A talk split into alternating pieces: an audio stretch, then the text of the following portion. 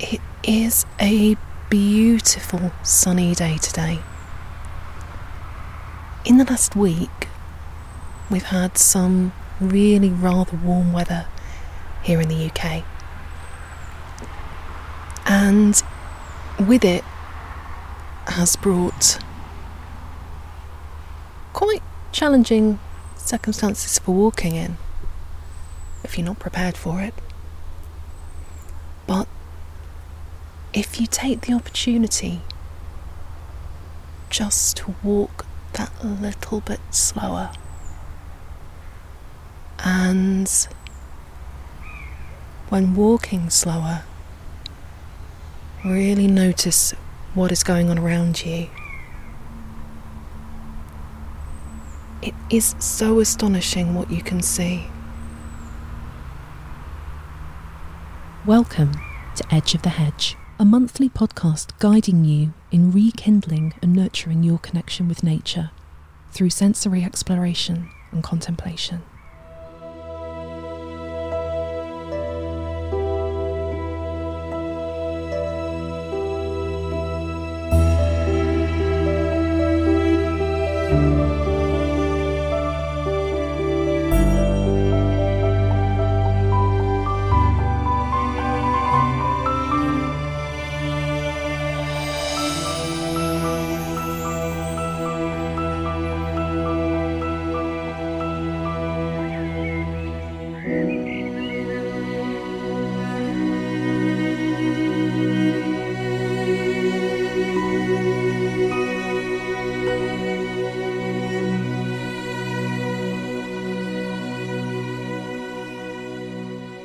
Episode 2 Mallows and Purple Hedgerows.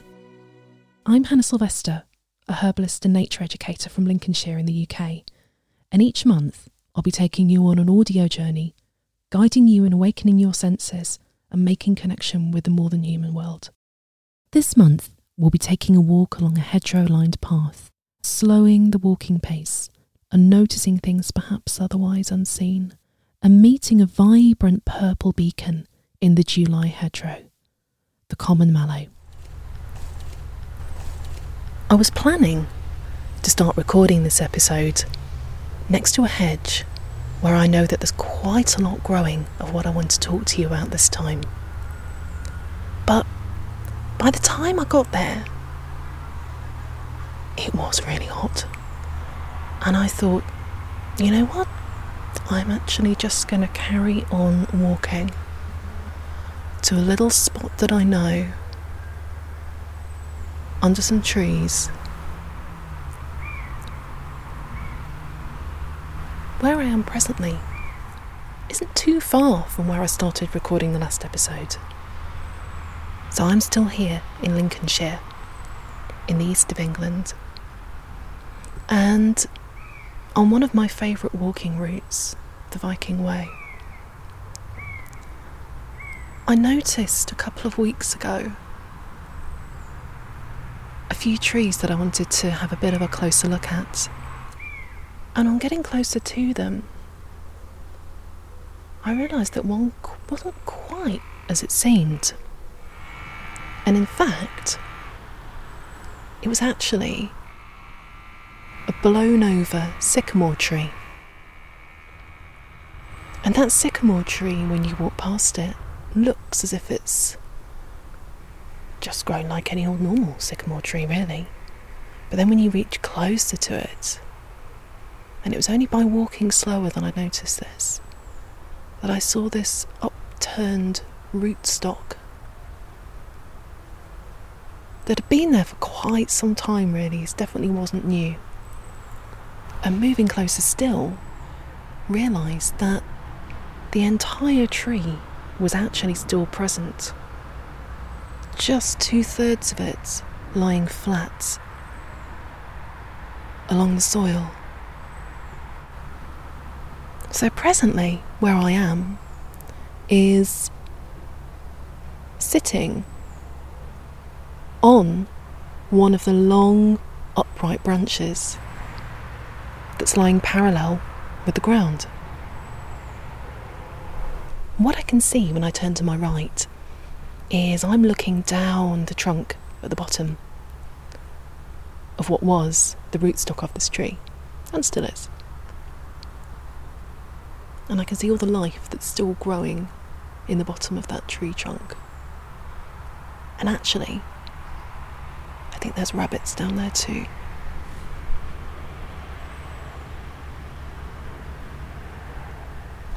And then when I turn to my left, it's as if I'm peering up through the branches, looking at these beautiful sycamore leaves with the sun poking through them and highlighting their structure and their veins.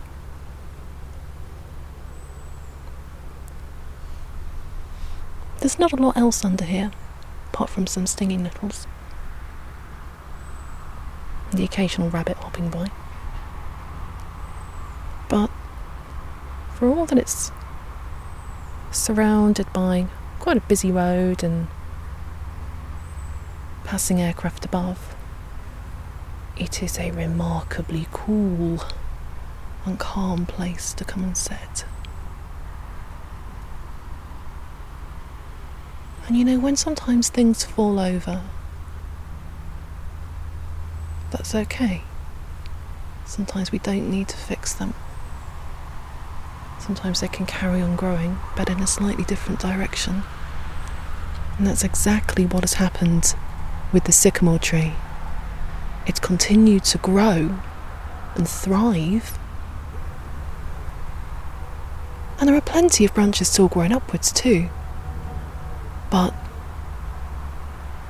I'm really pleased that this has been left as it is because it really is bit of a haven, really, and a place of complete peace and shelter.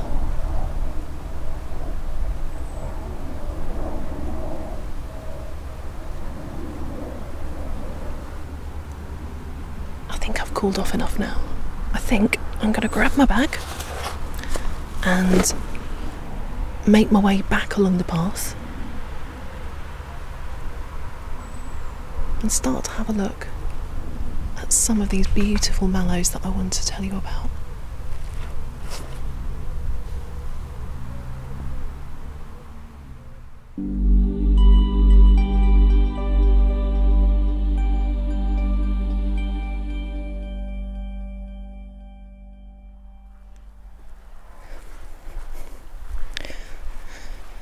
This path that I'm walking along now to get back to Mallows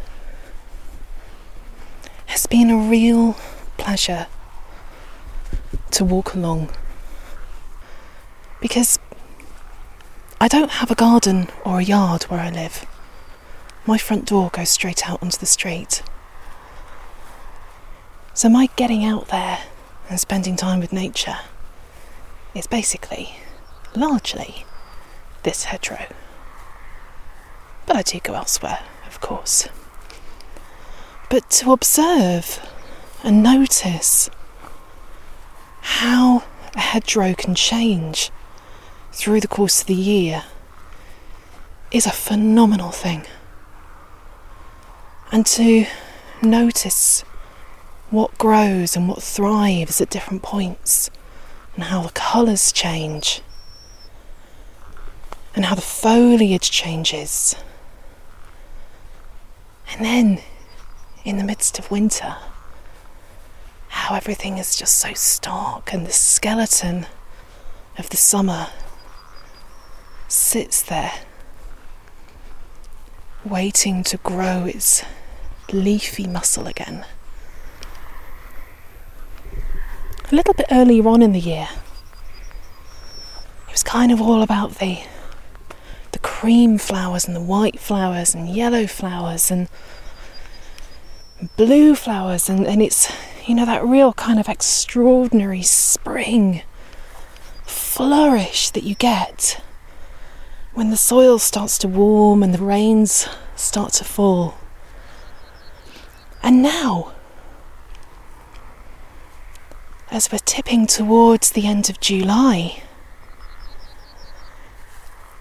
we're in this curious midpoint of nature starting to harden and stiffen and go to seed. Everything's turning to green and to brown and dying back. But you come across these flourishes. And what this part of the year to me means in terms of colour when you're walking, whether it be in the countryside or in the suburbs or on wasteland in cities. You have the green of the wild growth, but then you have the purple. These beautiful, vibrant purples really match and go so well with the green. Right here, I've reached the point that I wanted to talk to you about today. Where I'm standing is on a footpath, quite close to a an ash tree. And this whole footpath is lined with a long hawthorn hedge.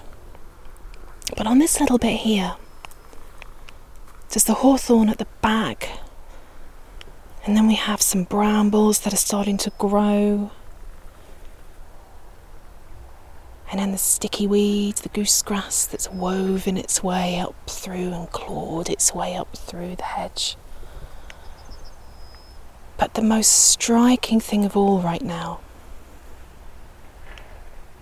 are the purple mallows. So, many of you will probably be familiar with marshmallows. You know, those sticky, gooey, semi solid, chewy sweets that we eat as children or adults. You can toast them over fires, can't you? But did you know that actually the original flavouring for marshmallows came from an actual wildflower called, you've guessed it, the marshmallow? So the marshmallow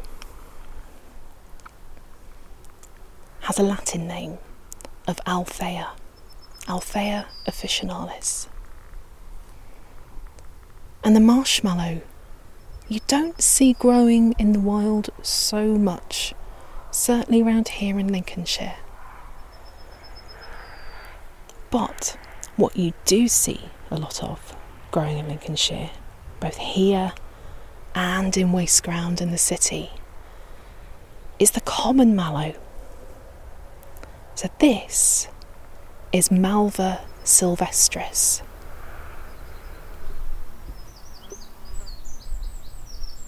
The common mallow sits within a botanical family of its own naming, the Malvaceae family, which also includes hollyhocks that grow in our gardens and are also blooming at this time of year, as well as the linden tree, the lime tree, as was featured in episode 1 of Edge of the Hedge. All the plants and trees in this botanical family share common features in terms of their leaf and their flower appearance. Oh, let's have a look. Let's get down and have a look a little bit closer. Now, this has grown almost to shoulder height if you let it grow, it can grow really quite tall. But equally, you'll often see it growing in little clumps around the bottom of hedgerows or on, on wastelands. And it has the most beautiful purply lilac flowers with five purple light purple petals with slightly darker, sort of pinky purple streaks going from the base of each flower up to the tip. And these petals appear to be plumbed into this kind of circular white flower base, out of which sprouts this little, really beautiful, almost fountain like strands of dark purple stamens. And you can just see so much pollen in here. For nature to enjoy. And on this one I'm looking at the minute, there's this absolutely stunning little green shield bug of some kind crawling over it. Exactly the same colour as the stalk. What a fantastic camouflage job you're doing there. And these flowers are plentiful very, very delicate and soft to the touch. And the stem, the stem is so hardy and tough. It's round and it's solid. This is a survivor. This is tough but soft. And then you have these tiny little hard, tiny little firm hairs that are covering the stem. As it goes all the way down into the ground. But the leaves are absolutely beautiful too. The leaves are, again, pretty delicate, but they have this almost fan like appearance. With quite delicate veins running along the edge. And the thing with common mallow that you notice is usually the leaves are very, very well munched. Now, to me, that just says this is a tasty plant that is good for you, for insects. Quite rare that you find a perfectly untouched mallow leaf. And they have a nibble on the flowers too. I can't say I blame them. But then often what you find growing next to them is these other flourishes of purple. And these are in full bloom at the minute too. And these are the flowers of black horehound or Ballota. And this is part of the, the dead nettle family. It has a really stunning purple square stem with these incredibly intricate green, small green leaves that fade to this sort of purpley red at the edges. And then, surrounding each stem in a wall, are these beautiful, tiny purple flowers.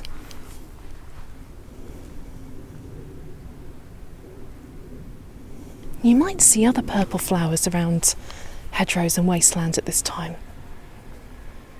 You might also see plenty of thistles coming into flower and then turning into seed, frequented by bees and butterflies.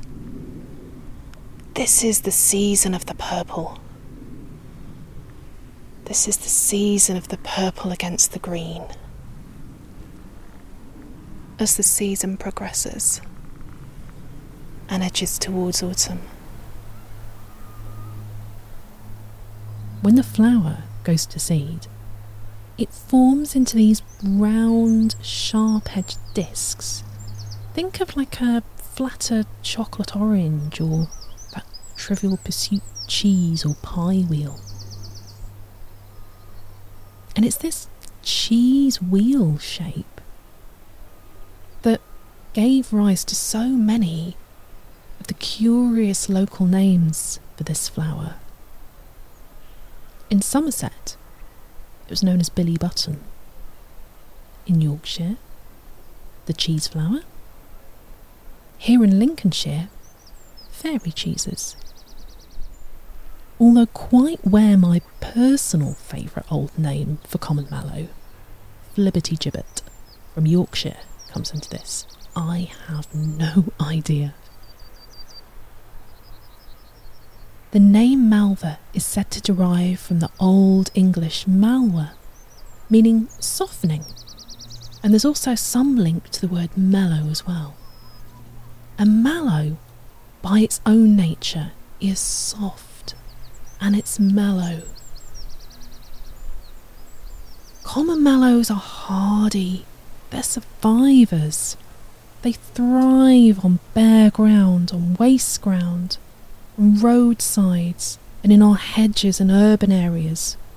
It doesn't need special care or fancy feeds. It returns as a perennial year after year after year. What an unsung, bright purple beauty of the summer hedgerow.